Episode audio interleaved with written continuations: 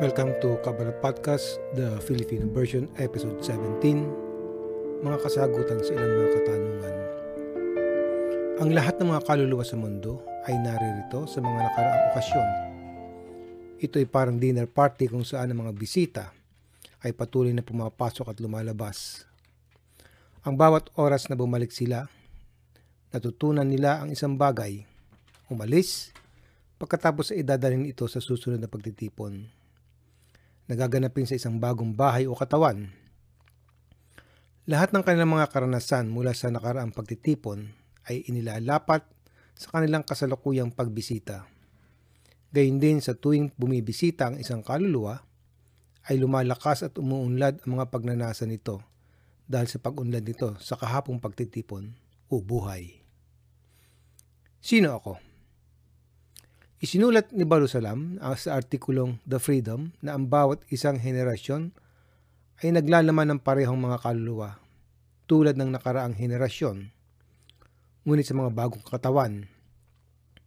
Ang kaluluwa na nakadugtong sa iyong katawan ay maaaring nasa iba't ibang tao, ngunit walang paraan upang malaman dahil ang iyong kaluluwa ay nakatuon lamang sa kasalukuyan. Ang lahat ng iyong mga alaala ay konektado sa isa't isa. Lahat ng naranasan mo mananatili sa loob mo. Wala kailanman ay nawawala. Gayunpaman, hindi mo ito magagamit bilang isang filing cabinet at maglabas ng mga tiyak na nakakaisipan. Lumilitaw ang mga nakaraang alaala sa kanilang sarili ay upang maunawaan ang kasalukuyan. Lahat ng kaluluwa ay konektado sa loob ng karaniwang kaluluwa ng Adam Harishon. Dahil konektado sila, ibinabahagi ang mga alaala. Parang patak ng tubig sa isang balde, hindi pinanatili ng mga kaluluwa ang kanilang pagkakakilanlan sa lupa. Makikilala ba natin ang mga tao mula sa nakaraan? Oo, kaya nating makilala ayon sa mga kabalis ang mga kaluluwa ng mga tao ay bumabalik sa mundo. Nakikita ng mga kabalis ang parehong kaluluwa na muli nagkatawang tao kay Adam, Abraham, Moises, Rabbi Shimon, ang Ari, at Yehuda Aslag. Lahat ng kabalis na manunulat. Ito ay na parang ang parehong kaluluwa ay sumasakop sa sarili sa isang kontemporaryong kabalis bawat isang panahon na lumilitaw sa ating mundo. Ito ay nagpapahintulot sa bawat henerasyon na makuha at malaman ang kabala sa kakaibang paraan nito. Gayunpaman si Balusalam ay hindi ipinanganak na may kaluluwa ng ari. Siya ay pinanganak at nabuhay sa kanyang katawan tulad ng ginagawa ng lahat, kasama ang kanyang sariling espiritual na potensyal. Bilang karagdagan, bagaman natanggap niya ang potensyal, ang liwanag, ang kalidad ng pagkakaloob na tinatawag na ari. Ito ay ang spiritual na person ng ari. Pagkatapos ay nagpatuloy siya sa pagbuo nito sa pamamaraan ng kabala. Maaari mo ring subukan ang lahat ng mga kaluluwa na sumali sa loob mo. Sa ganong estado, magkakaroon ka ng ibang mga kaluluwa lampas sa iyong sarili. Isa sa gagawin ng mga karagdagang kaluluwang ito ay tatawaging the donkey driver o ang driver ng asno. Ang kaluluwa na tumutulong sa iyo na patnubayan ka sa iyong espiritual na landas na aming nabanggit. Maari ba akong muling magkatawang tao bilang isang hayop? Kung tungkol sa mga kaluluwa, ang kabala ay nakikilala ang pagkakaiba sa pagitan ng hayop at tao. Ang mga hayop ay may buhay, habang ang mga tao ay parehong may buhay at espiritual. Bilang tao, ikaw at ako ay may kakayahang magbigay pabalik sa lumika. Ang aklat na Together Forever ay nagsasabi sa kwento ng isang malungkot na salamangkero na gumagawa ng mga bagay para mapanatili siya. siya ay lumikha ng isang aso na napakatapat at mabuti para alagaan. Ngunit hindi kaya ng aso na gantihan ang tiyak na pangalaga na ibinigay ng salamangkero. Ang kayang suklian sa lumikha ay ang handog ng sangkatauhan. Sa makatuwid, ang reincarnation at evolusyon ng mga kaluluwa ay nakikitulong, nakikitungo lamang sa katawan ng tao. Ilang beses ako kailangang mag-reincarnate o muli magkatawan tao? Sa kanyang artikulo, Which Degree Should One Achieve?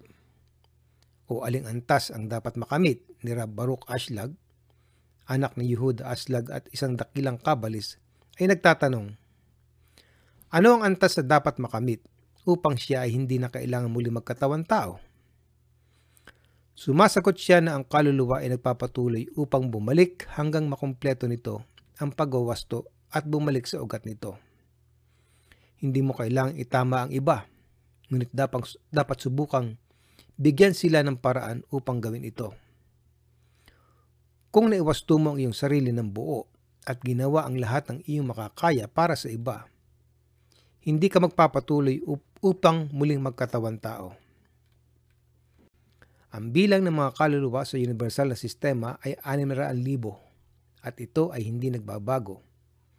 Mayroong 6,000 taon na ibinigay para sa lahat ng kaluluwa upang maabot ang pagkamit. Noong 2009, may natitira pang 231 taon. Kung gaano katagal ang mga kaluluwa ay patuloy na bumabalik sa mundo, ay depende sa kung gaano kalaki ang pag-unlad tungo sa kanilang pagwawasto. Maari mong isipin na ang iyong kaluluwa ay nasa isang paglalakbay at ikaw ang gabay sa landas. Kung pinangunahan mo ang mga hiker o ang mga kaluluwa sa kanilang layunin, hindi na nila kailangan bumalik sa susunod na taon sa landas ng buhay o babalik sila ng mas malakas at handang umunlad ng higit pa. Ang anumang pag-unlad ay mabuting pag-unlad ang layunin ay dalhin ang lahat ng mga kaluluwa sa tuktok ng espiritual na tugatog kung saan ang kompletong pagwawasto ay makamit. Sila ay nagiging mas naiwasto habang sila ay umaakyat hanggang sa lahat ng kaluluwa ay umabot sa tuktok at sila ay patuloy na babalik sa ating katawang lupa para matulungan natin silang umakyat. Ang pag-aaral ng Kabala ay pinabibilis ang pag-unlad. Maaalala ko pa ba ang mga nagdaang buhay? Hindi mo mararamdaman ang mga nakaraang buhay gamit ang iyong mga pandama sa katawan. Dumaan ka sa mga yugto ng iyong buhay bilang sanggol, kabataan, teenager, lahat ay humahantong sa iyo ngayon. Ikaw ngayon ay hindi makita ang ikaw noong nakaraang linggo dahil tinakpan ito ng ikaw ngayon. Ang lahat ng mga yugto ay naroroon, ngunit makikita mo lamang ang kasalukuyang estado na ikaw ngayon. Ang pinaka-advance na punto sa nakaraan ng iyong kaluluwa ay ang iyong punto ng pagsisimula sa buhay na ito. Kung nakamit mo ang isang mataas na antas ng espiritualidad, ang susunod na tao na sumali sa iyong kaluluwa ay magkakaroon ng mas mahusay na, pan- na panimulang punto. Ano ang natitira sa mga nakaraang buhay?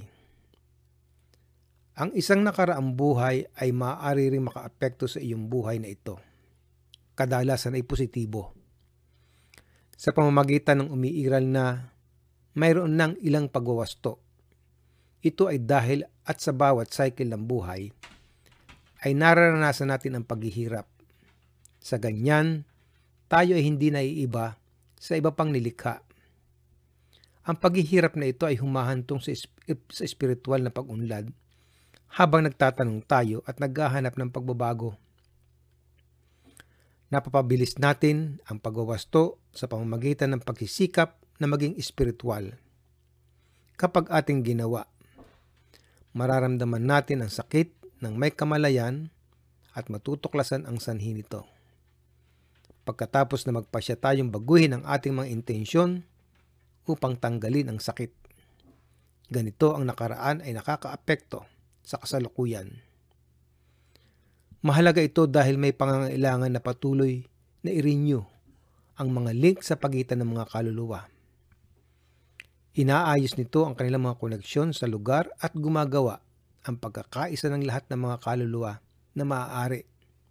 Ito ay tinatawag na pagwawasto ng kolektibong kaluluwa. Paano ko maapektuhan ang aking susunod na buhay?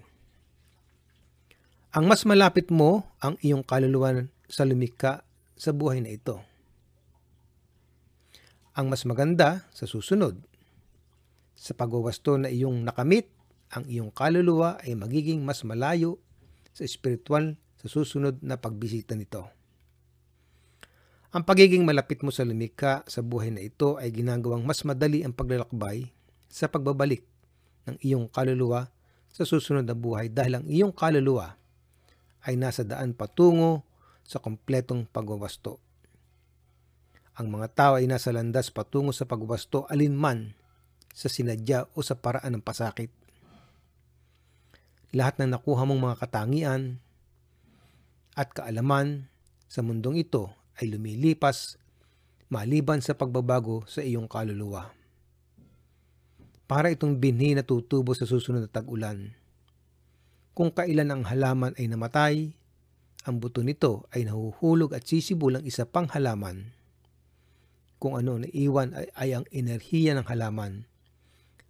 Ang espiritual na enerhiya na nananatili sa atin ay isang kaluluwa. Itinuturo ng Kabala na ang sukdulang sukutan ng iyong buhay ay nasa pagkakaiba sa pagitan ng kaluluwang natanggap mo sa pagsilang at ng kaluluwang mayroon ka ngayon. Sinusukat nito kung gaano mo naiaangat ang iyong kaluluwa sa espiritual. At sa buod ng ating episode, ang mga kaluluwa ay patuloy na bumabalik sa mundong ito hanggang sa sila ay makamit ang kompletong pagwawasto. Ang reincarnation ay kinabibilangan lamang ng kaluluwa ng tao, hindi na ang kaluluwa ng hayop o karakter, kagustuhan, at hindi mga kagustuhan, damdamin at tendensiya. Ang espiritual na pag-unlad na ginawa mo sa nakaraang buhay ay ang iyong panimulang punto sa kasalukuyang buhay. Kung gusto mong malaman kung nasaan ka na, tuklasin mo muna kung sino ka sa pamamagitan ng pagtuklas sa ugat ng iyong kaluluwa. Hindi mo mababago ang iyong uri o kahit na ang iyong kasarian sa pagitan ng mga ikot ng buhay. Hanggang sa susunod ng Kabbalah Podcast, the Filipino version, maraming salamat.